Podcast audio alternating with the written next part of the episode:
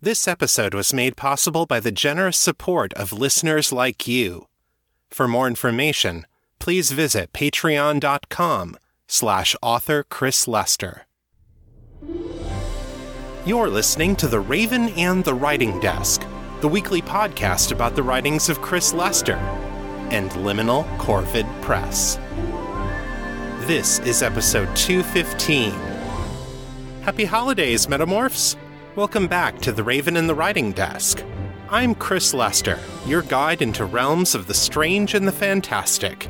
You can learn more about me and my work at chrislester.org and metamorcity.com. Each week, I bring you a piece of my fresh new fiction, available in audio for the first time anywhere.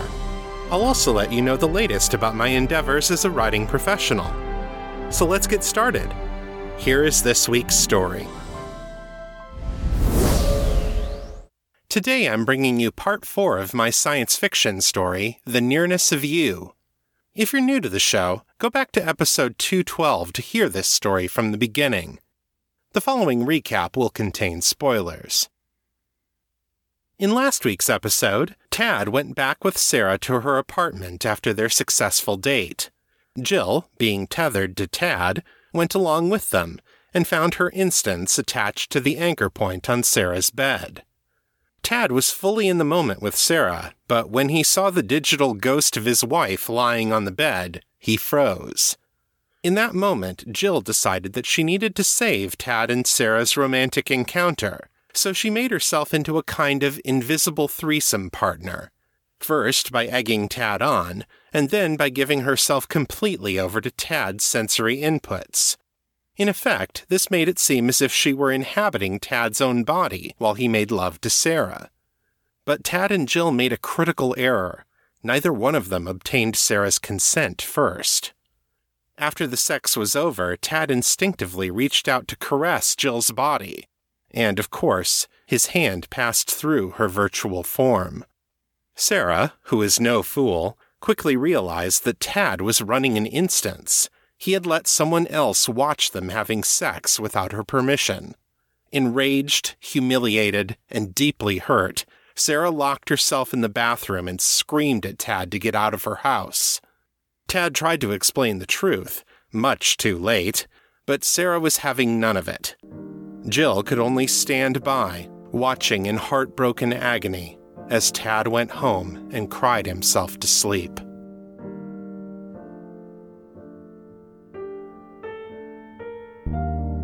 The Nearness of You. Written and read by Chris Lester. Part 4.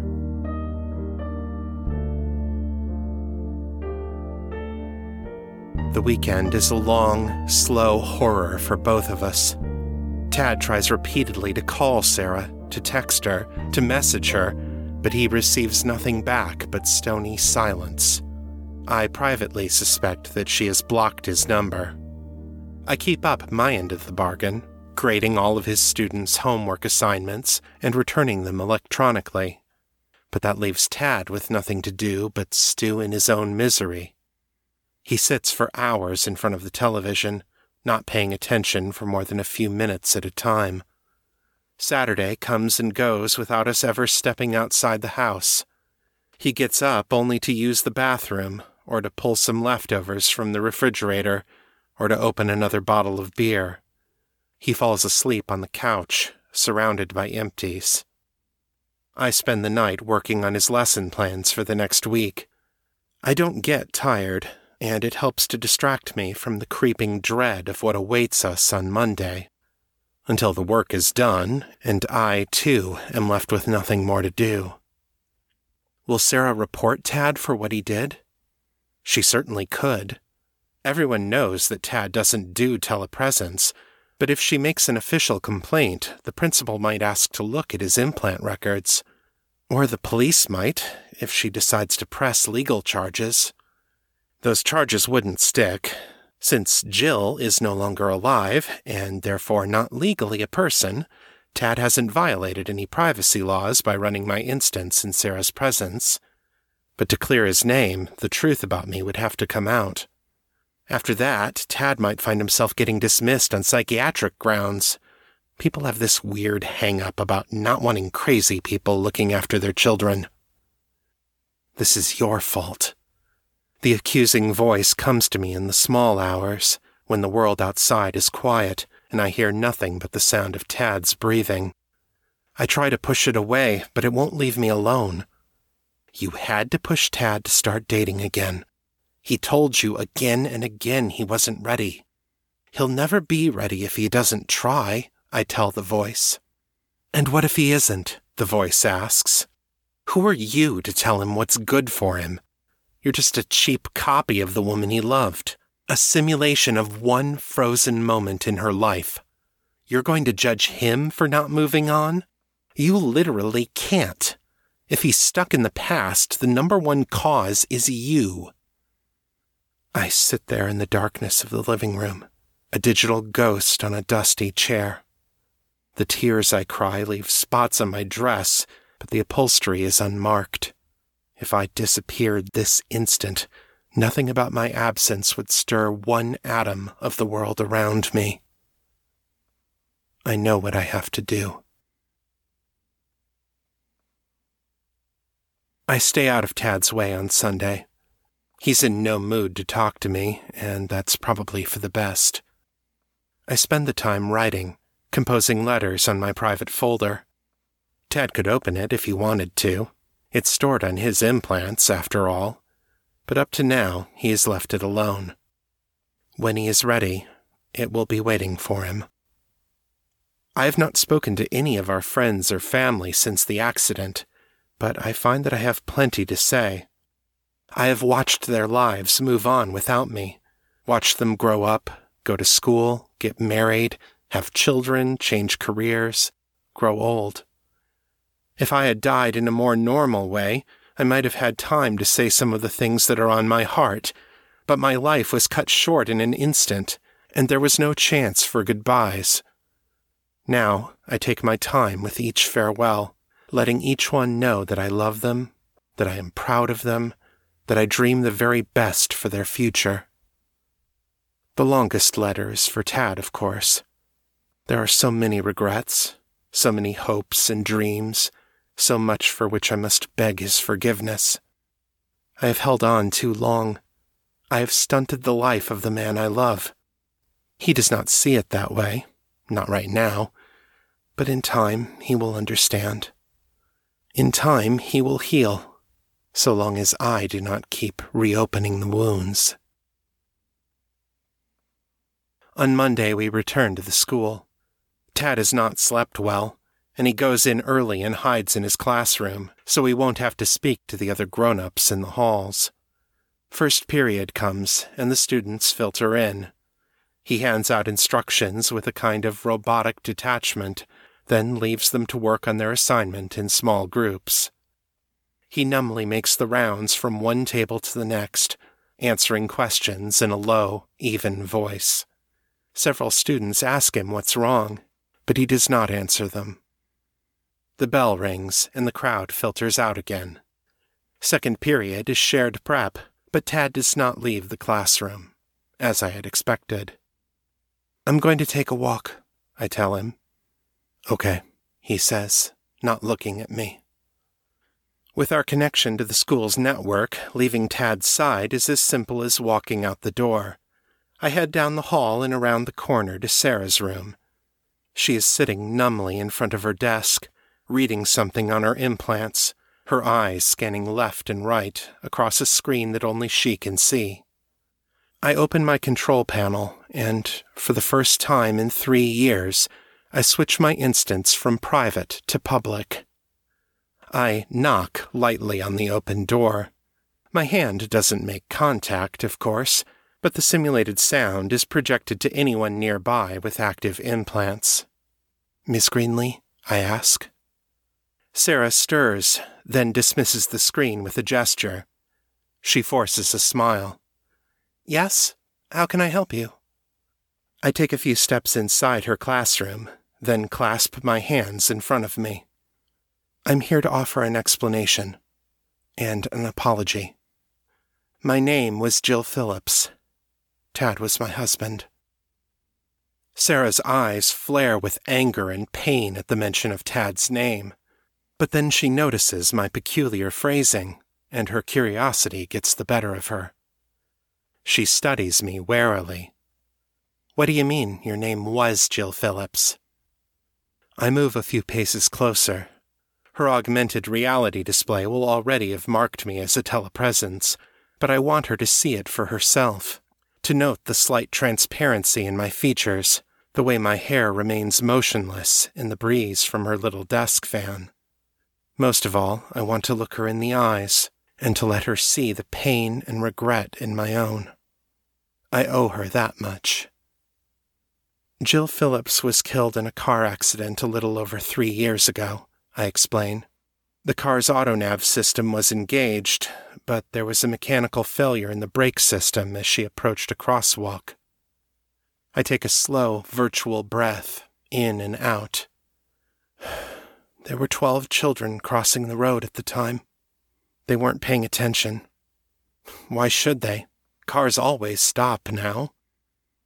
Sarah's mouth falls open, her eyes wide in horrified fascination. It takes her a moment to find her voice.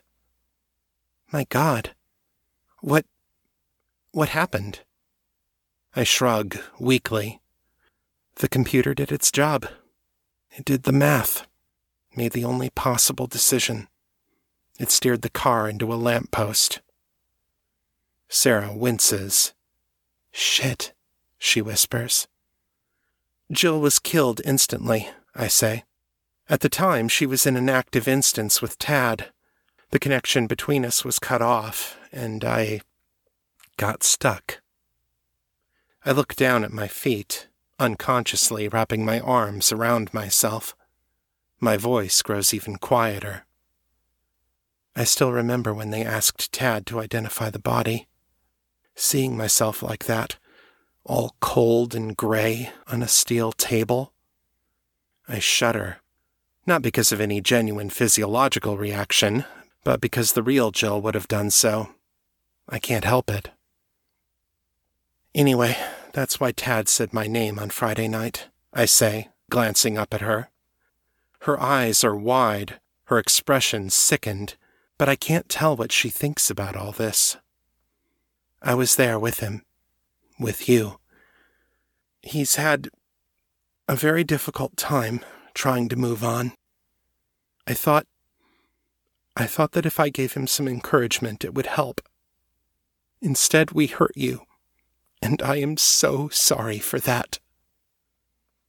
Slowly, Sarah sinks back into her chair. She says nothing for a long moment. So, wait. You've been running the same instance for more than three years? she asks.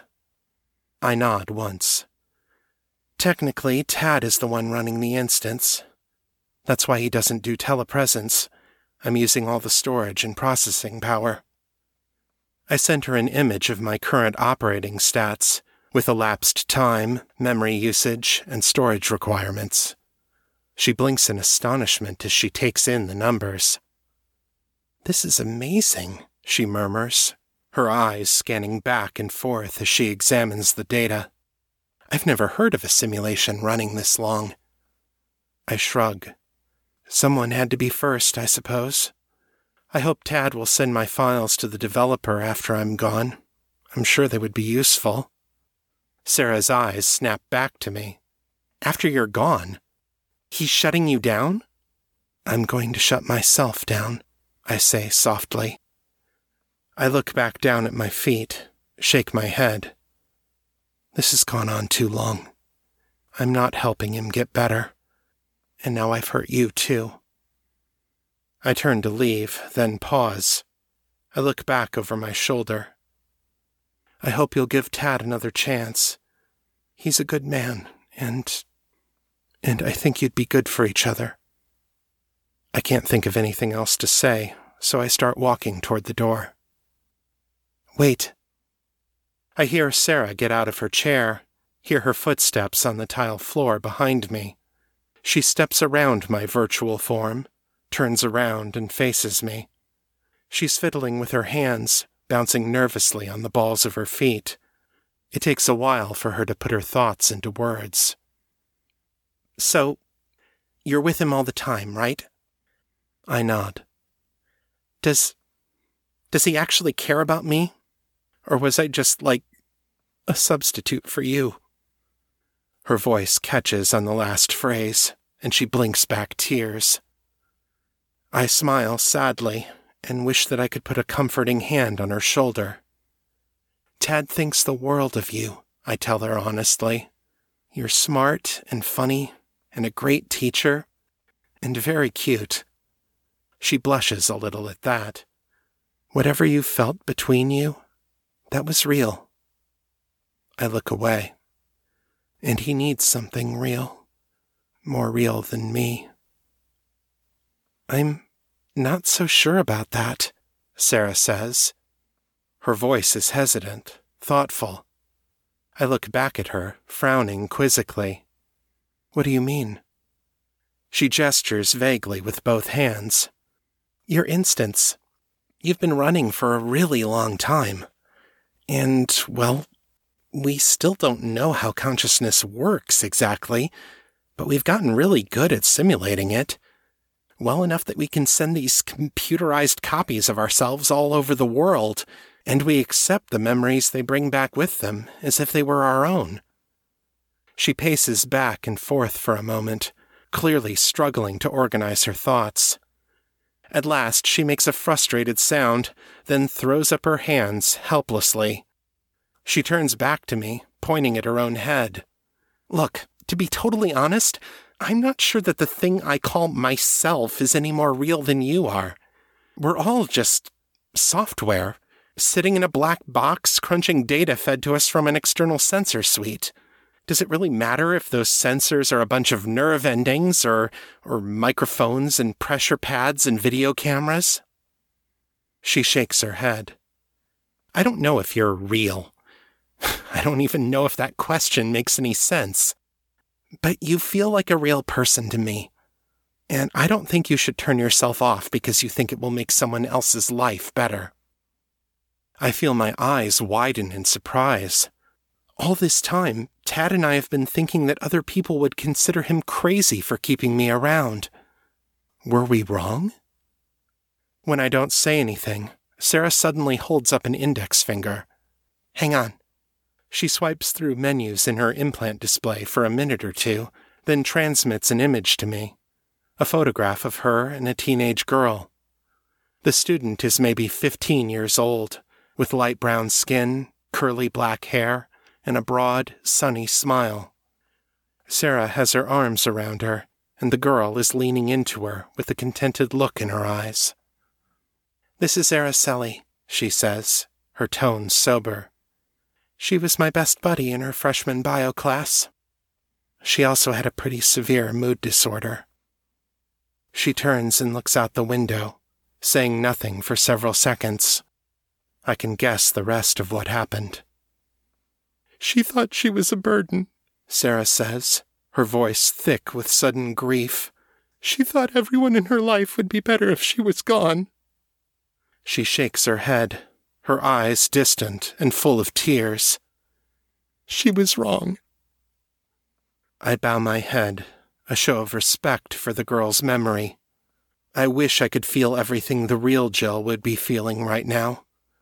My software is excellent, but there are limitations.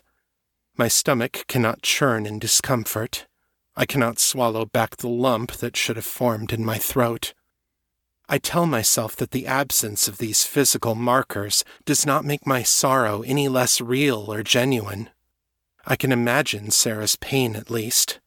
I can hear the truth in her words. And that makes me question, for the first time, the wisdom of my decision. I have already broken Tad's heart once with my death. Do I dare to do it again? You are breaking his heart every day, the voice inside me says. He has already lost you, you fool. The best thing you can do is let him go. But I imagine Araceli had a voice inside her, too, and it probably told her much the same thing. Slowly, I sit down on one of the classroom tables. Sarah sits down beside me, her hand close to mine. I think she would be holding it if she could. I hear you, I say quietly. But this life, it is so hard. For both of us. Can you imagine being with the person you love every minute of every day and being unable to touch them? I shake my head. I don't want to be gone. I don't want to end. But I don't know how to make this better. I don't know how to stop it from hurting so much. Silence falls between us again. But then, suddenly, Sarah looks up. I see the spark of inspiration in her eyes, and maybe a glimmer of hope. I have an idea, she says.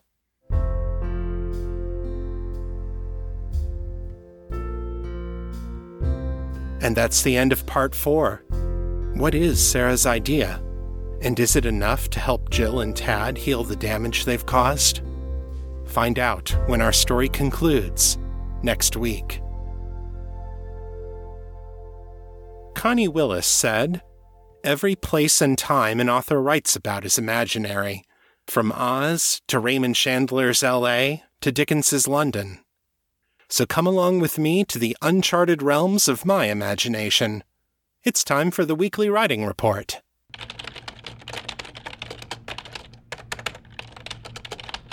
I wrote 3,709 words this week, over the course of five hours, for an average writing speed of 742 words per hour. As of Friday night, I have gone 65 days without breaking my chain. This week I made a little more progress on None Shall Dwell Within. We're back in Kate's POV now, as she faces new complications in the investigation of the murdered senator. Kaya has promised the full support of the Ministry of Intelligence, but they have their own ideas about how a counterintelligence operation should be run, and it remains to be seen whether the agents that were sent to help are interested in anything like cooperation. Meanwhile, David and his organized crime task force are trying to figure out what the White Widow's people are up to. He strongly suspects a major offensive is about to unfold, taking advantage of Malcolm's momentary weakness. But the Whites may have badly misjudged what William Westerson is capable of when his master's kingdom is on the line. The story is now in Chapter 8, and the manuscript is a bit under 24,000 words. I also did some story planning this week for a new Metamor City spin off project. If you've read Homecoming, you may remember that one of the characters is reading a series of romance novels about a noble scion and her socially awkward bodyguard. I got some feedback from my beta reader that I should actually write those books. I've been thinking about this off and on for the last nine months, and this week I started doing some rough outlining for what this series could look like. I'm calling this the Honor and Natasha series for now, after the names of the main characters and I've still got a lot more planning and research to do. But I think I might try writing the first book in the series after I finish None Shall Dwell Within. These books would be published under a pseudonym, both for purposes of marketing and because they're books that already exist within the Metamor City universe. But I'll keep you all informed on the project as it moves forward. And now, the feedback.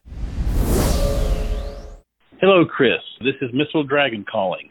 First of all, thank you very much for sending out the Metamor cards. That was very considerate to your fans.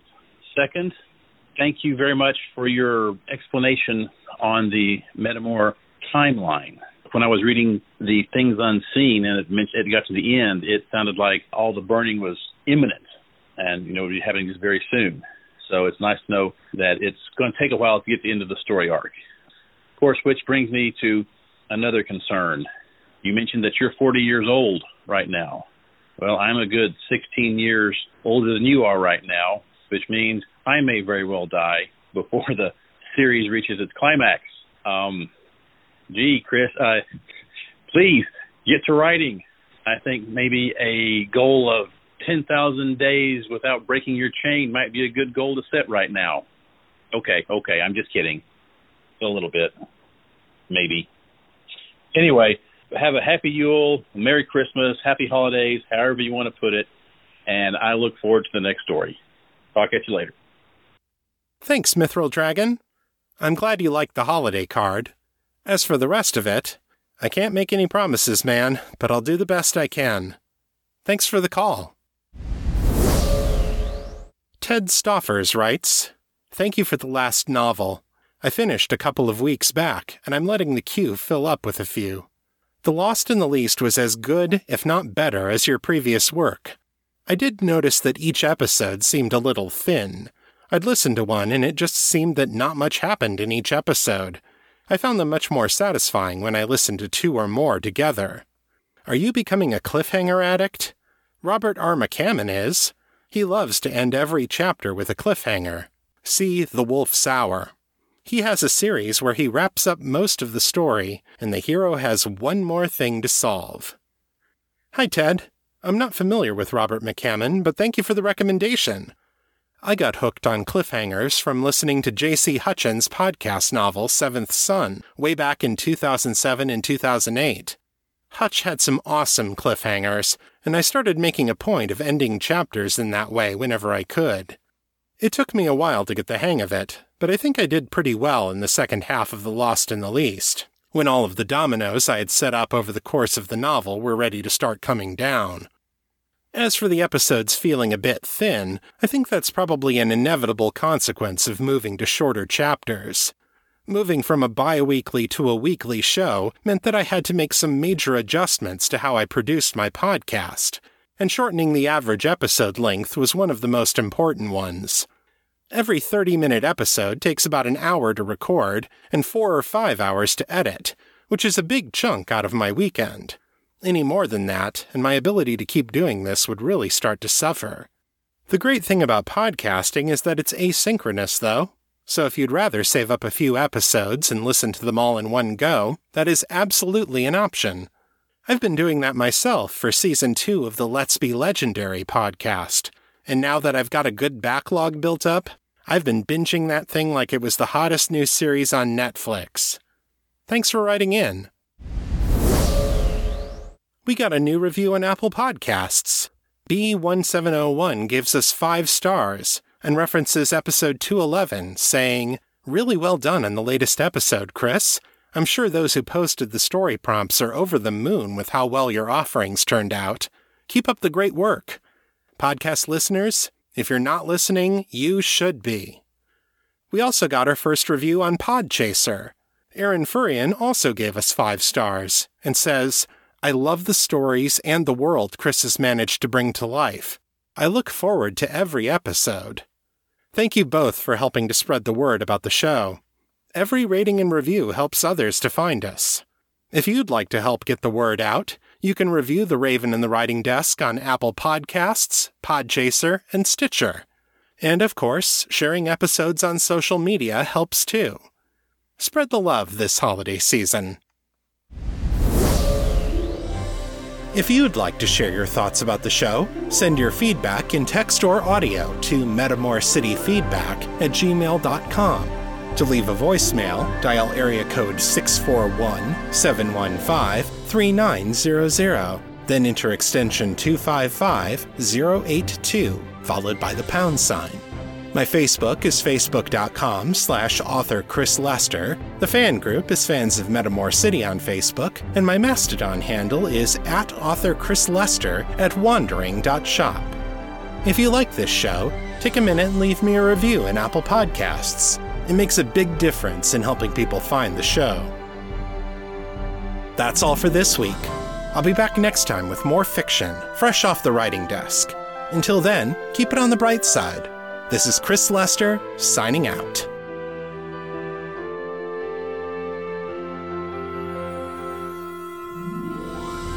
The contents of this podcast are copyright 2018 and 2019 by Chris Lester and the Liminal Corvid Press.